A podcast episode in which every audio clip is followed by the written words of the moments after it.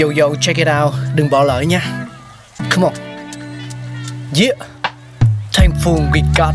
Con người sáng tạo. Mà sống dồi dào. Tình tuổi trời sao vương cao là tích tắp. Phát minh đầy ắp xây đắp tương lai. Có một không hai nhưng liệu có ai còn nhớ dùng? Xin được gửi lòng biết ơn vô hạn đến những con người không ngừng sáng tạo, mang đến những phát minh mới thay đổi cuộc sống. Thankful we got.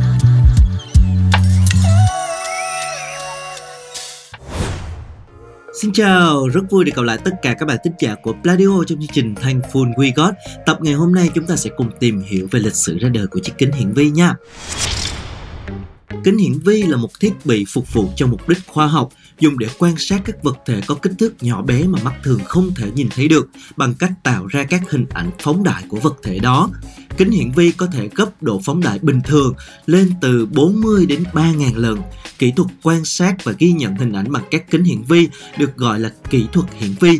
Ngày nay, kính hiển vi có thể bao gồm nhiều loại, từ các kính hiển vi quang học sử dụng ánh sáng khả kiến cho đến các kính hiển vi điện tử hay các kính hiển vi quét đầu dò hoặc các kính hiển vi phóng xạ quang.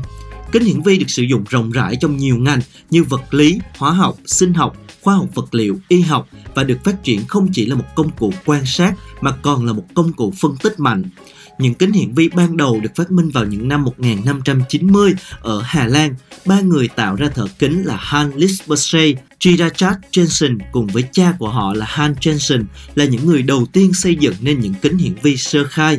Năm 1611, nhà toán học người Đức Johannes Kepler đã bỏ nhiều thời gian nghiên cứu và cải tiến tổ hợp thấu kính hội tụ và phân kỳ nói trên.